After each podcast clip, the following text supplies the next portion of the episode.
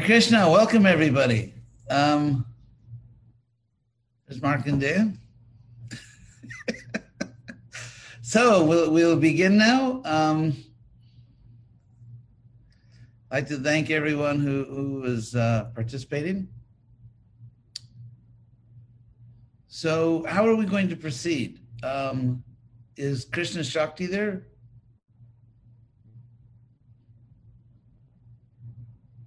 Krishna Shakti is not there? No, she's here. I don't see her.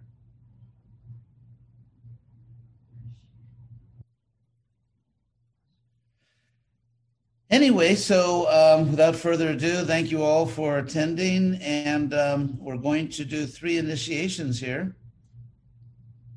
And so following our tradition, I will uh, say a few words on the uh, Oh, there's Bjorn. Uh, how do you pronounce your name, April son?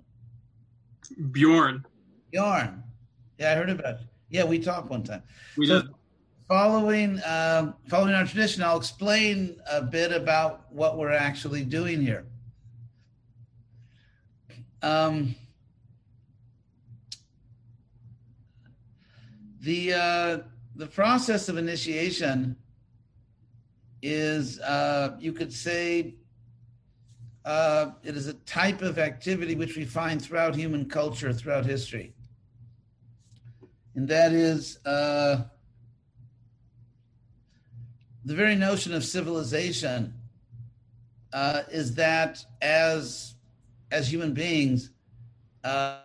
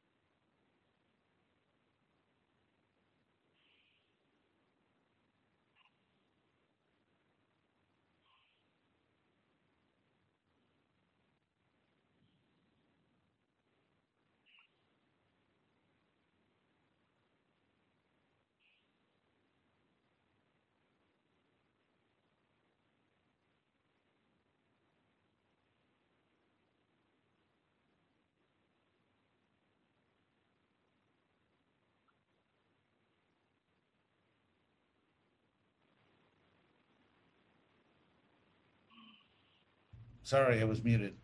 Uh, I'm in a hotel right now in the Chapel Hill area, and the internet connection just sort of ended, and I had to go back to the hotel website and reestablish it.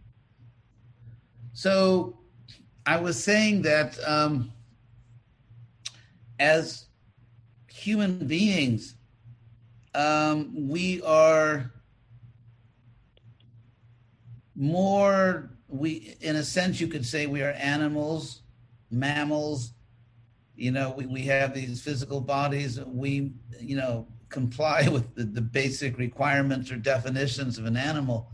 But at the same time, uh, there's always been an understanding in among civilized people that somehow we are more than animals.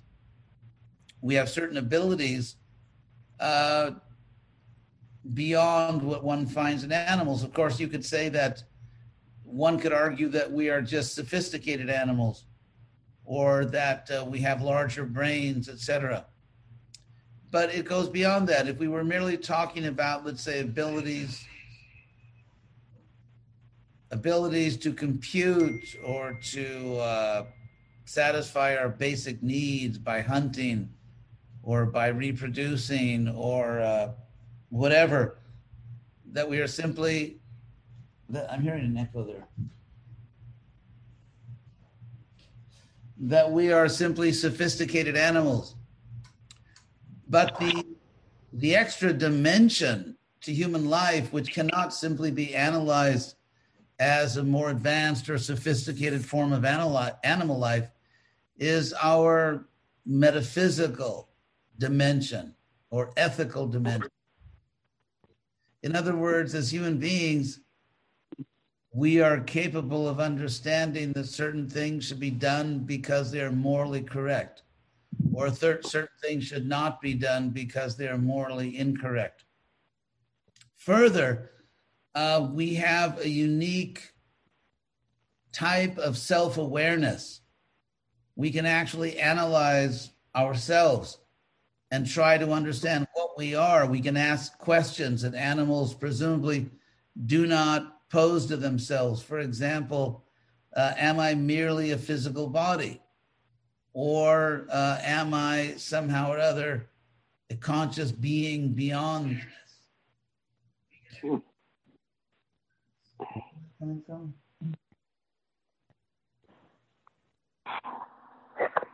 That, um, or are we somehow conscious beings simply inhabiting a body? So, so th- this whole area of uh, contemplation or uh, meditation, you could call metaphysics. In other words, we have no evidence whatsoever that animals have uh, serious interest in metaphysical things. Metaphysical things would be, for example, ethical judgments. What is morally right and wrong, not merely what is efficacious, like, you know, should I kill this other animal and eat it? Or should I uh, engage in sex with that, with another animal of my herd? Should I... Uh, someone needs to turn off their microphone. Judy Fox, they need to mute yourself. Uh.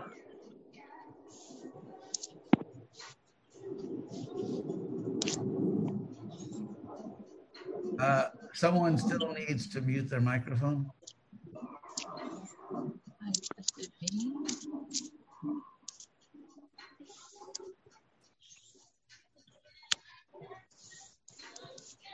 Mom.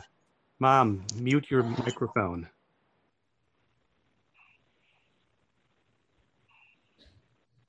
Mom, can you hear me?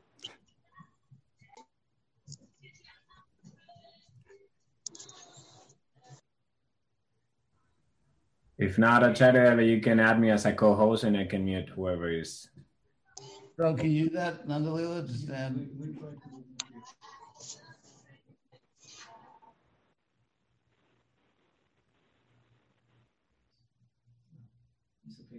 Okay.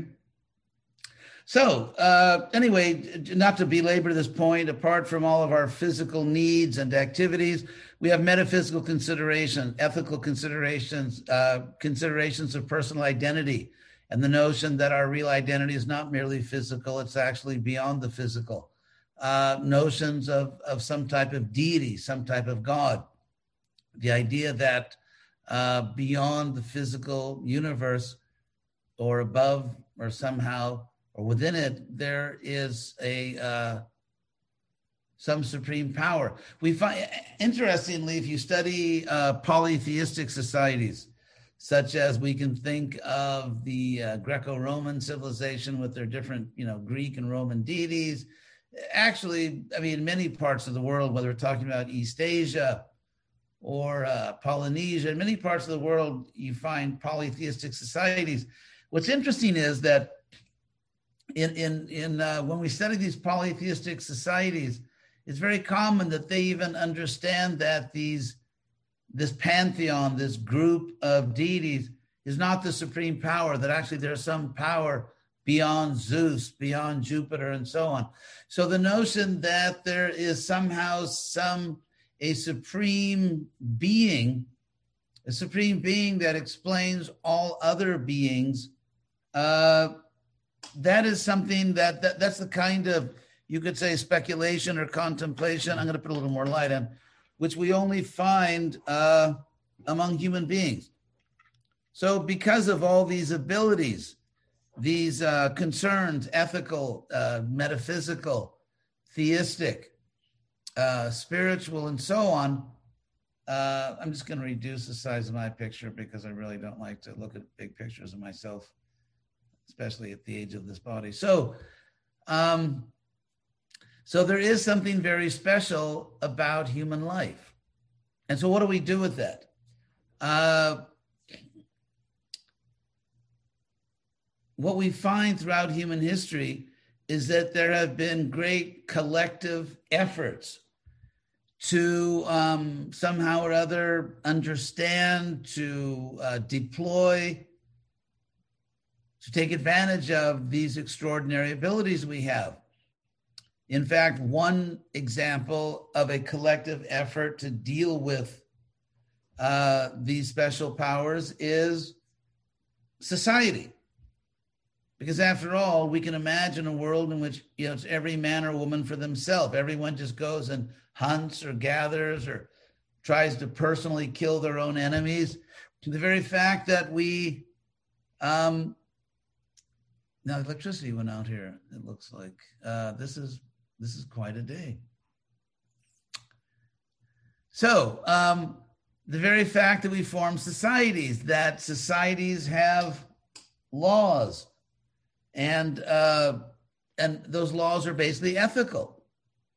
They're metaphysical. For example, imagine you live in a little village or little town, and they decide to put a stop sign on Main Street. There's, or, or even a traffic light. There's never been a traffic light. People are proud. There are no traffic lights in our town. Now, when you put a traffic light up, that's a metaphysical judgment, because the justification will be that it gives us greater security. But in putting up the traffic light, you have less freedom, because instead of just driving your car wherever you want, you have to stop. So your freedom is reduced, but presumably your security is increased. So placing value on freedom, placing value on security, uh, those are metaphysical judgments. So society, the idea that we have police, that we have governments, that people cannot rape their neighbors, they cannot steal, they cannot break in, they cannot, you can't kill people. These are all moral judgments.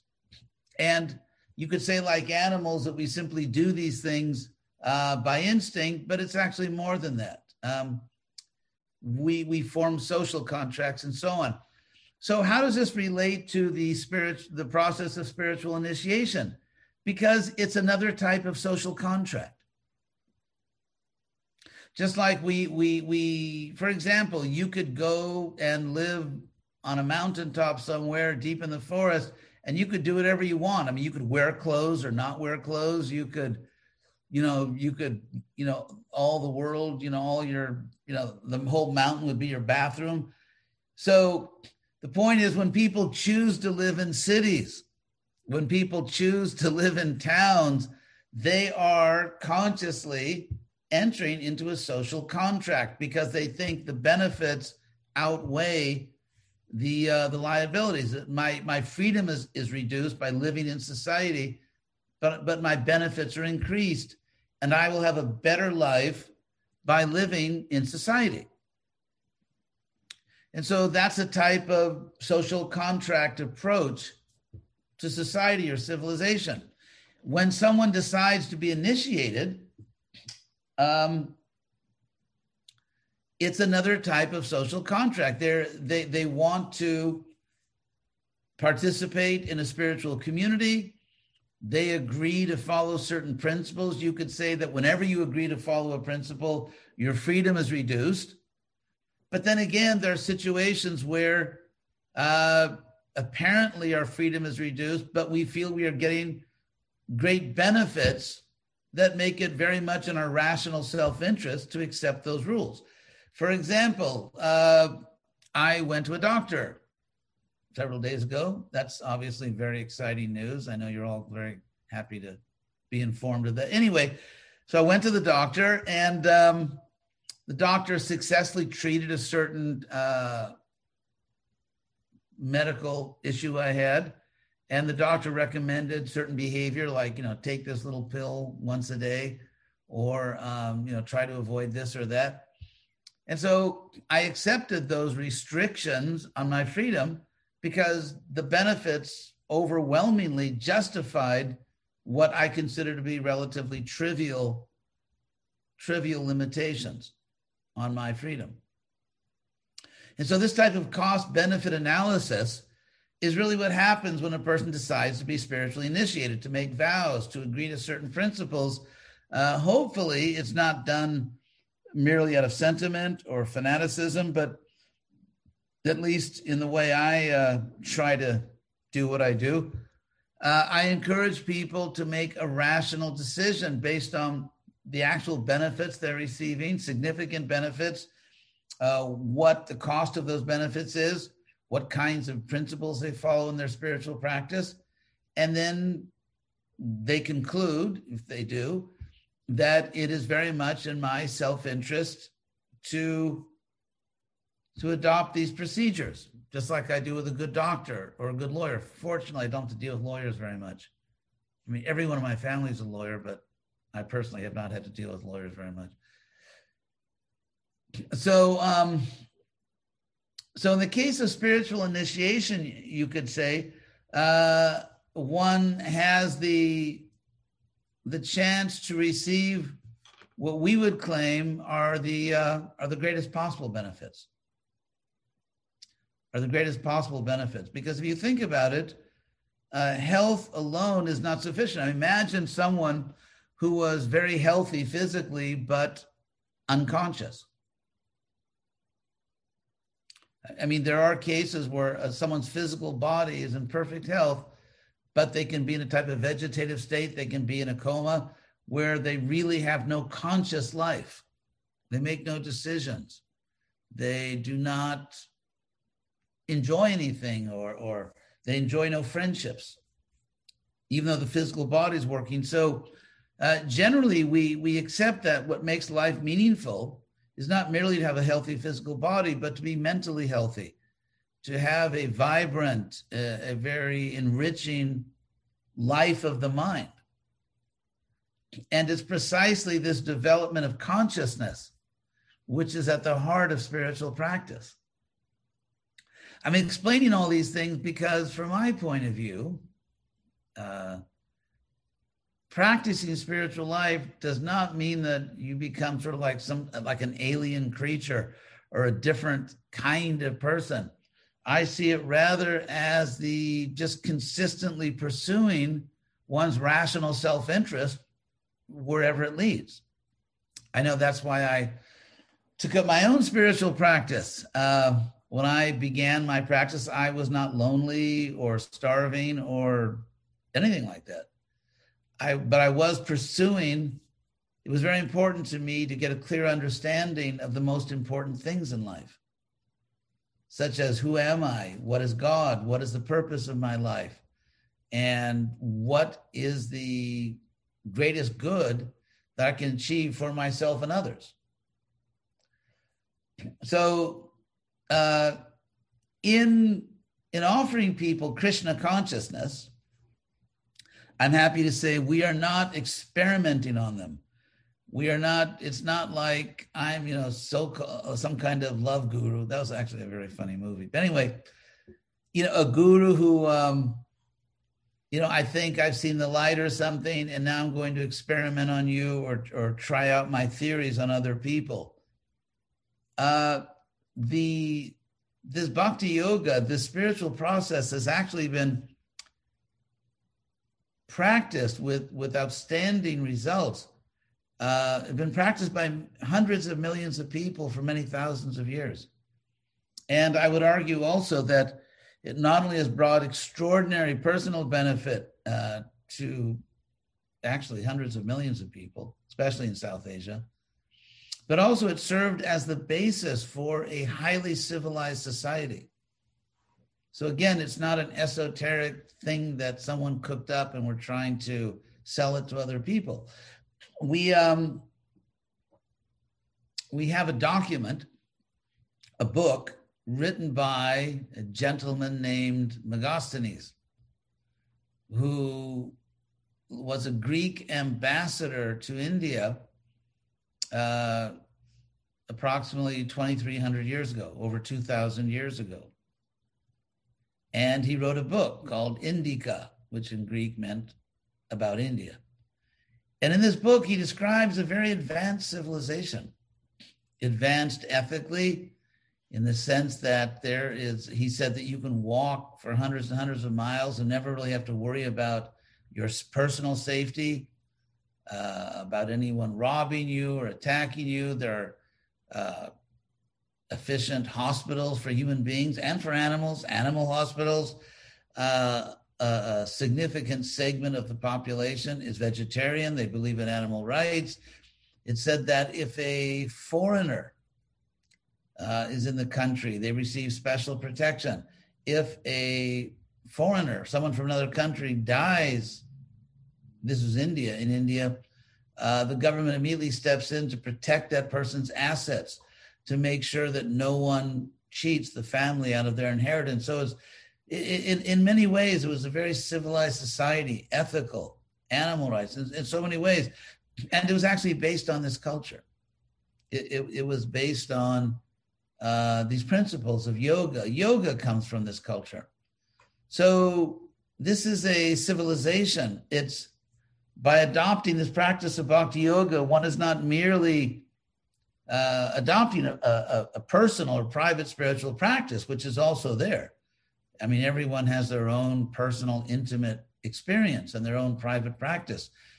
But it's also, one is joining a, an extremely distinguished civilization, a civilization which is not sectarian, a civilization which did not fight religious wars. It did not kill people for having the wrong religion or the wrong beliefs.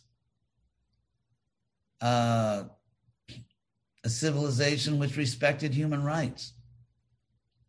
For example, uh, we have an ancient book called Mahabharata, which I'm working on now. Great Bharata. Bharata is the ancient name of South Asia.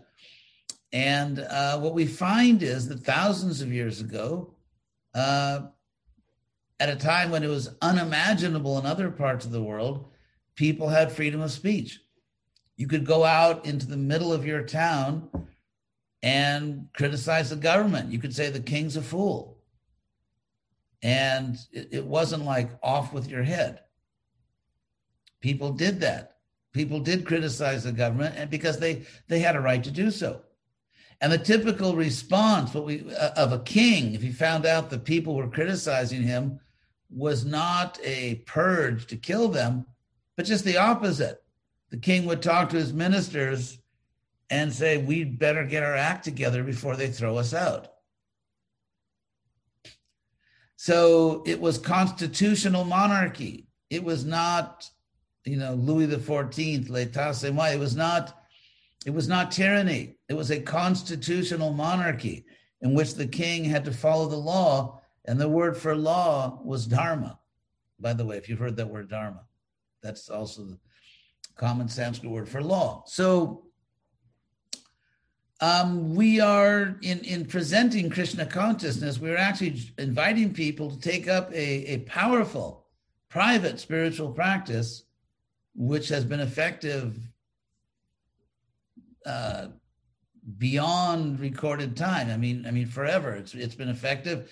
And to join this great non-sectarian, non-fanatical uh, spiritual civilization, which is focused on helping souls to become self-realized and God-realized. So that's what we're doing. That's actually what we're doing. Um, it's it's based on the concept that um, that there can be, or there is, a spiritual science. Uh, for various historical reasons, I mean, I could go on for hours, which we don't have, explaining all the historical factors that led to sort of a bifurcation of society into, uh, let's say, material science and uh, religion, with the idea that science is the objective dimension of life, and things like religion are the subjective dimension of life. I will just say that this belief is philosophically, can be reduced philosophically to absurdity, which, I mean, I won't do it right now. I've done it in a lot of different programs. And also, um, it has it has a historical background. Why people began to think that way, because if you look at older culture, uh, no one thought that way. Even during the Renaissance, the greatest scientists were all religious people.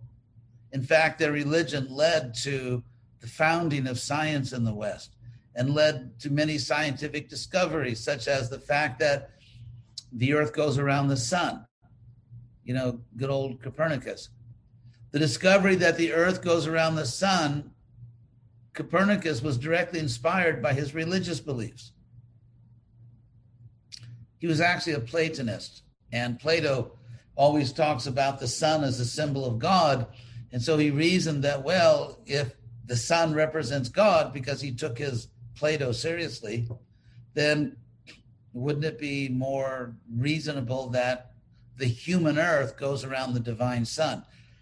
Anyway, I mean, we could we could talk all day and night about the innumerable scientific discoveries that were inspired by spiritual beliefs. But in any case, um, where the world is heading right now, at least in terms of the intellectual community, if you, if you monitor contemporary intellectual history for various reasons, historical reasons, we are seeing a re a gradual reunification of the sciences, both spiritual and material, and uh, a physical and metaphysical, to use Aristotle's language. So what we are presenting here is a spiritual science, and that science is verified by a practitioner, both individually and socially. Individually, by measuring and monitoring one's own powerful spiritual progress, if one takes the process seriously, progress toward uh, seeing all living beings as souls. If we want equality, uh, the way to get equality is not the balkanizing of society, as uh, some people believe, who, who who believe they're establishing social justice by emphasizing everyone's bodily identify, identity, emphasizing that, you know, everyone is their body. Because when you do that, uh, inevitably, if, if you know anything about history, that can only lead to conflict, uh, both uh, social and more violent. Uh, so the real way to establish unity is to simply understand that we are all the same, because we are all eternal spiritual beings. And therefore we can rise above our bodily identities and see each other as divine sparks of God, so that it becomes irrelevant to us what kind of body someone has. Because even, for example, to avoid all the hot button issues of our society, um, imagine a society in which everyone is of the same race, whatever that race is. Imagine a society where everyone is the same race, but you still get all kinds of discrimination, prejudice, rich people look down upon and exploit poor people, more educated people ridicule less educated people. There's all kinds of exploitation. If you think that simply by establishing the equality of different racial or ethnic or whatever groups, uh, that will establish peace, you really need to read a bit more history. Because what history shows is that most of the violence, most of the oppression, most of the discrimination and exploitation in world history happened between people of the same race.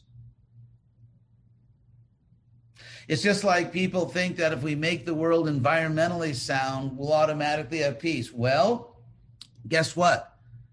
Before the Industrial Revolution, Earth was basically an organic planet. Before the Industrial Revolution, and if you study the organic Earth, what you find is there was a staggering, unimaginable, unimaginable amount of brutality, cruelty, suffering, exploitation on the organic earth. So the idea that social justice or the idea that natural living, which are very good, they're very positive things, but the idea that this alone will take us where we want to go is simply, um, it's an illusion. In fact, I remember many years ago uh, when I was living in Florida, I was interviewed by a scholar from the University of Wisconsin who was engaged in a United Nations project to try to understand historically uh, what really inspired people in history to do the right thing, to act ethically, to, to take care of the earth and not destroy it, to help each other, not destroy each other.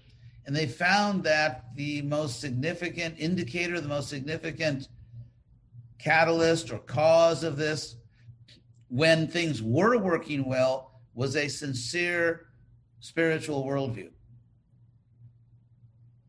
And of course, religion, as we know, has been exploited for the most evil ends. We know that. We, you know, if we know history. However, good religion, not bad religion, was the single most powerful force in the world uh, for morality, for peace, for cooperation.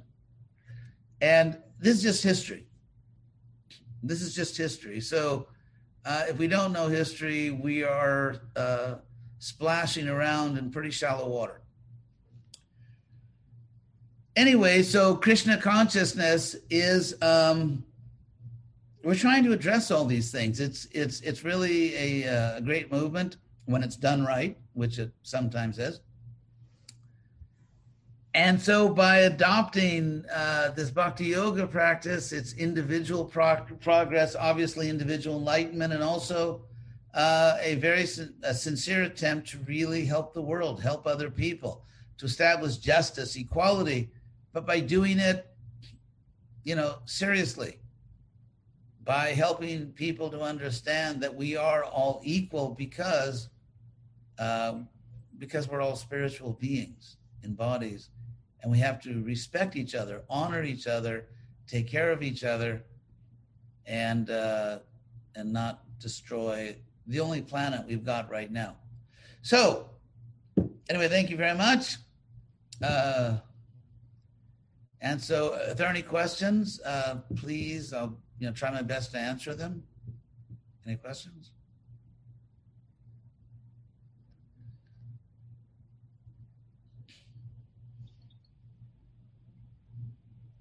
Aloha, Maharaj. I have a, a, a, a quick question. Yes. This is uh, Raghunath from Hawaii. Raghunath? Uh, yeah, the Vrindavan Group Holy. I'm an old, uh, old friends with Vincent Lim. Tell him, tell him that I love this class. And that's my mata. She says she loves your class. Uh, I was just wondering if uh, if you would just give a, maybe just a, a, a little insight to the potency of the initiation, the spiritual potency of it. You wanted to talk okay. to that a little bit. Um, God is a good parent. And so what do good parents do? They obviously, they want to do everything possible to help their children. But good parents also realize that um, part of helping someone is leaving space for them to also make their effort. I was always really struck by that example of a, of a sort of a very sad story of a man who saw a, a butterfly, a, a newly minted butterfly struggling to come out of the cocoon. And, and so this little butterfly was struggling and struggling. And so the man, in order to help it, took a little scissors and cut these sort of, you know, these cords that were holding the butterfly inside the cocoon. And what he discovered to his horror was that he'd, he'd actually crippled the butterfly, because it's precisely in the act of struggling to get free from the cocoon that the butterfly develops the power to fly. And so he crippled that poor creature by not letting it, by not giving it space to become strong by making its own efforts. So it is, of course, a free decision by a soul to accept spiritual initiation, to vow to follow certain principles. And it's actually in the act of working, sometimes struggling, to follow those principles that uh, a soul becomes strong. And so the purpose, the duty of the guru is not to uh, keep a disciple in a sort of an infantile state, like, don't think, I'll do the thinking for you. Uh, you know, just ask me everything. That kind of uh, suffocating care, whether it's from a mother, a father, a guru, or or public leader, uh, doesn't really make people strong. So uh, that's the power. The power of the initiation is not only the blessings of the guru, it's it's the power of the commitment of the disciple. It's, I mean, and, and when you make a promise, even when you make a pro- let's say just any promise, let's say you promise a friend that you'll do something and you keep your promise, that's very powerful. Integrity, honesty, honor, keeping your promises to other people, whether it's your own children or disciples or your neighbor, it it, it makes a person powerful. Integrity, honesty, virtue. Uh, when people embrace it, it it makes them powerful. It makes them powerful because that's the nature of the soul. The pure soul is perfect goodness. And so when we act virtuously, even just in the, you could say the human moral sense or spiritually, when we act virtuously, we are exercising our eternal soul. We are exercising, we are reviving, awakening our eternal soul, because it is this, the soul's nature to be perfectly virtuous. So yeah, so that commitment, I think there's a lot of power that comes not merely the guru, like I sprinkle some pixie dust on the disciple, although I do have pixie dust, just kidding. It's not just that, it's not just some magical thing, it's it's the fact that the disciple is acting with integrity, with sincerity, and uh, in the greater scheme of things, you get points for that. Actually, how did my thing go off here? Oh, my light came back on. If you like the program so far, you're, you're really gonna love it now with the lights on. So, we've had some technical problems here. So, uh, any other question?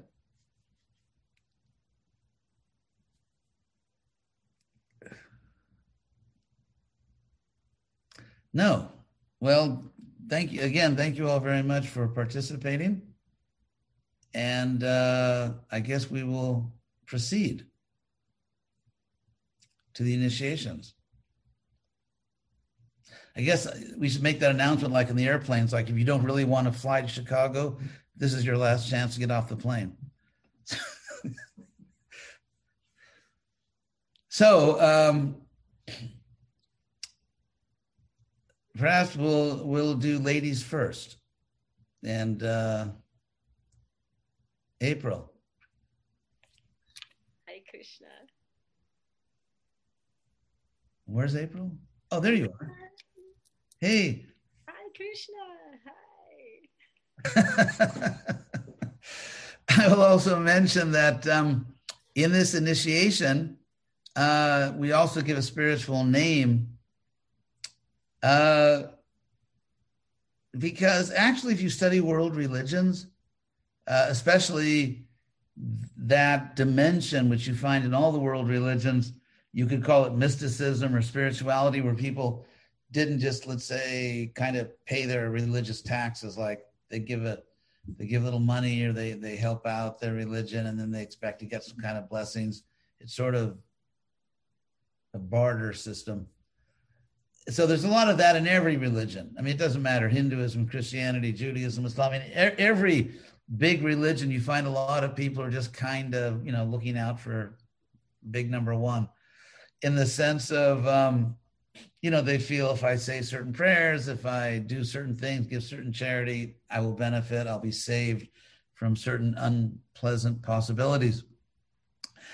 But you also find in, in really in every world religion, I mean, a religion that's matured and developed enough to have a full range of human types, you find in all these world religions, uh, people who were much more serious, who really have uh, or had a genuine devotion, a genuine interest in knowing God, like that, um, that great song by George Harrison, uh, My Sweet Lord, I really want to know you. I really want to go with you. And I, I really want to see you. I really want to be with you. So yeah, he really, George really kind of nailed it there. And so that's, so you find in every religion, world religion, there are people who are very serious about having spiritual experiences, experiencing God and um, experiencing themselves as spiritual beings. So, um, So, uh, so the so therefore, the point I was making, I, I kind of got into that, but the point, I, I, the reason I brought that up is because the idea that when you take that spiritual initiation, it's like a new birth. It's like, you know, to use the somewhat, um, anyway, I don't want to say born again, because that's kind of, that language kind of has been taken, especially by a particular group, but but that's the idea that one has a new birth. that one has a new birth, that it's because the, the experience of God, a genuine experience of God is so powerful. It's so powerful that, um, oh, smile, you're on Candid Zoom. So uh, that that experience is so powerful that people do feel in many religions and throughout history that it's like a new life. It's sort of like the pre-God and post, you know, the, my life before I really discovered God and my life after. This doesn't have to be fanatical or, uh, you know, you don't have to be a snake handler or anything, but but it um it is a very powerful experience. And God, being merciful, has, uh, you know, people in many different traditions have experienced God. Because, you know, it doesn't matter country you're in or what the name of your religion is, if you're sincerely trying to understand God, I mean, why wouldn't God reciprocate with you unless he's like incredibly obnoxious?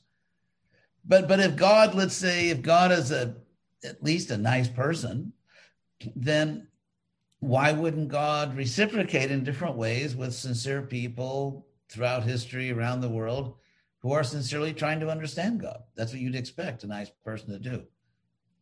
And, and so therefore you find all around the world this um, this inspiration that somehow discovering the reality of God or Krishna, I mean, it's such a powerful experience that people really do feel like, uh, like it's a new life. And, and, and so they often take a spiritual name, which doesn't mean they abandon their old name, uh, because we should always be grateful to our parents who named us. But it's an additional name which indicates the power of, of a life with God and how new and important that is. So hence the uh, the giving of an additional name. I, I say additional name because I remember Prabhupada, I think maybe it was the one of his first books that he published, perhaps a Krishna book, he, as authors generally do, he, there was a section where he thanked all of the people who helped him to publish the book. And of course, most of them were his own disciples. And so he thanked them in their legal name. And he also mentioned their spiritual name. So Prabhupada did not think that the spiritual name obliterates your family name. It just gives a spiritual dimension to your life. So that I, I wanted to clarify that also. So, good old April.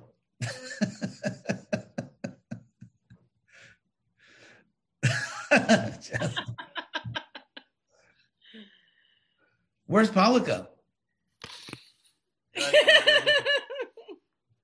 Minhas reverências. Oi, Paulica, como vai? Tudo bem, Shilacharadev, minhas reverências. Você não vai ficar chocado quando você vê o preço da iniciação? Não, não, não. A gente paga, não tem problema. Eu mando cheque pelo correio, não se preocupa. So, um, so April, the word devotee, I should mention, the word devotee comes from the Latin devoto, and it means voto in Latin, actually comes from Sanskrit vrata, which means vow. Even the word devotee comes from Sanskrit. And so, um, and in Latin languages, Spanish, Portuguese, Italian, they still say devoto. So voto, vow, like we say in English, a votary or to vote for someone, to vow to someone. And so uh, all related words. So a devoto or a devotee in the English version means someone who's living by a vow. For example, let's say someone is devoted to their family. It means that their vow is to serve their fa- serve the family. So to, to to or the English word avowed, to be avowed to something, to vow, it means you, you dedicate yourself to something. Hence to the word devote, to devote yourself to something, to vow, to take care of something. Anyway, enough etymology. It's about uh, probably as much as anyone can stand right now. So, so April, what is your vow? Okay, here we go. My vows are to um, not eat or consume any meat, fish, or eggs, to not take any intoxicants, to not gamble, to not have any illicit sex or sex outside the marriage. And I hereby solemnly swear to chant my sixteen rounds of Hare Krishna every day, and be devoted to my dear spiritual master, and perform some good service in this life, if at all possible. Actually, thank you. You. By the way, you got all the answers right. So uh, those four principles we follow, they're actually ethical principles. They're, they're, you know, we are... Careful, maybe the devil. Don't interfere. That was a joke. I was just kidding. So, uh, um, don't answer. Yeah, yeah, those are actually ethical principles, which, I mean, and, and actually modern science, social science, confirms the uh, the great desirability of following those principles. So, uh, your name, spiritual name, is um, from April, Priya Hita. Priya means very dear, beloved, and Hita means someone who's dedicated to the good of others. Harimo! Thank you, Priya Hita. Harimo! Hare Krishna. Devi Dasi. Oh. So, um... Devi Dasi. Uh. Hare Krishna. Hey, Rama. That's her son, Rama. Thanks for thanks for coming to the program, Rama. You're welcome. So... Next, next victim, um, Vincent. Shilacharadev. Oh, oh, there you are. Maybe you could introduce all the members of your family that are here. Um, okay, let me change my view. So my mother is Judy Fox.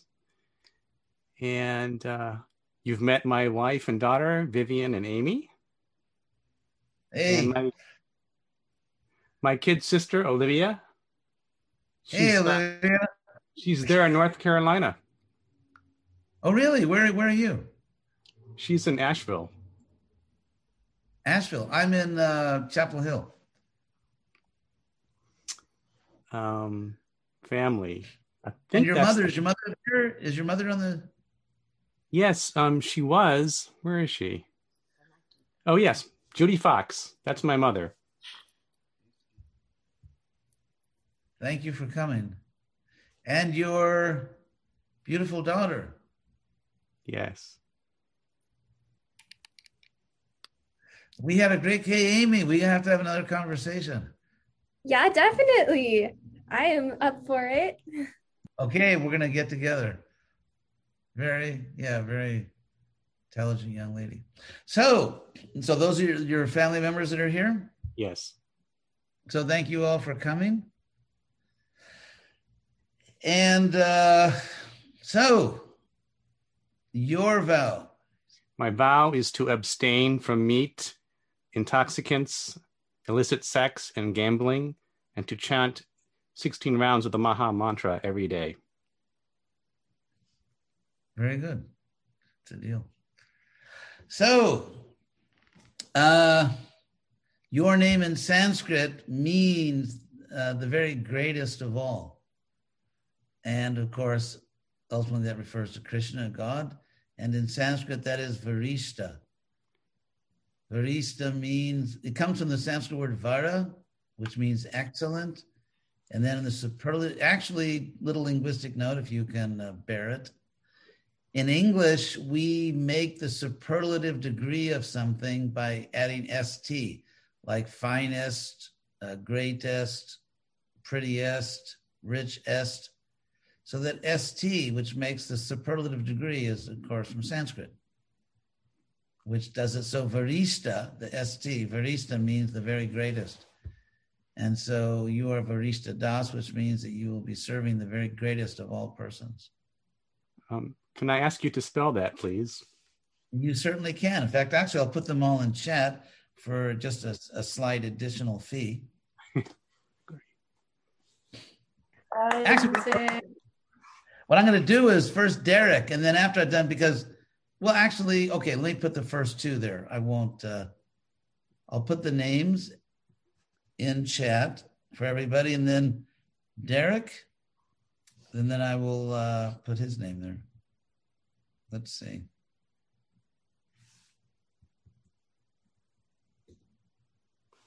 There. The uh, the dot under the S in Varishta means it's pronounced like S H, and the dot under the T simply means that the dental T sound is assimilated into the S sound. Anyway, we won't get into the phonetics of it, but it's Varishta. That's how it's pronounced, Varishta. So, congratulations. And uh, Varishta Das. So, um, last but not least, we have Derek. Shilacharadev. Accept my obeisances. Hare Krishna. So Derek is Arendelle. Oh. oh. Well, make, actually, then you can turn off your microphone in, unless you're actually speaking. So, because uh, when I speak, it doesn't seem to work. So, is anyone, any of your friends or family here? Maybe you could, or you're in, you're in the temple, Las Vegas temple? Yeah, the Las Vegas ISKCON temple. I have uh, a lot of friends that showed up. Oh. And, uh, and then I have my mother here. Oh, and, aren't uh, you? And my, and my in-laws as well. Oh. Thank you all for coming. Uh, we appreciate your presence here. And uh, I'd like to thank also the Las Vegas Center for hosting you here. So, uh, your vow, which is not going to be very different than the other two. Shilacharadev, I'm making the vow to um, abstain from meat eating, gambling, intoxication, and illicit sex. And the pro vow is that I vow to chant sixteen rounds of the Maha Mantra every day. Thank you very much. So, uh, your name will be um, Danesha. Dana means giving. From the word dana, of course, in Spanish and all the Spanish, Portuguese, uh, dar. And we have the English word donation from Sanskrit dana. So, and Isha means the Lord. It means the most generous person in the universe, who is Krishna. And so if we actually understand whom we are serving, then we should also be very generous and kind to others and help others. So that's, and I'll put your name in the chat.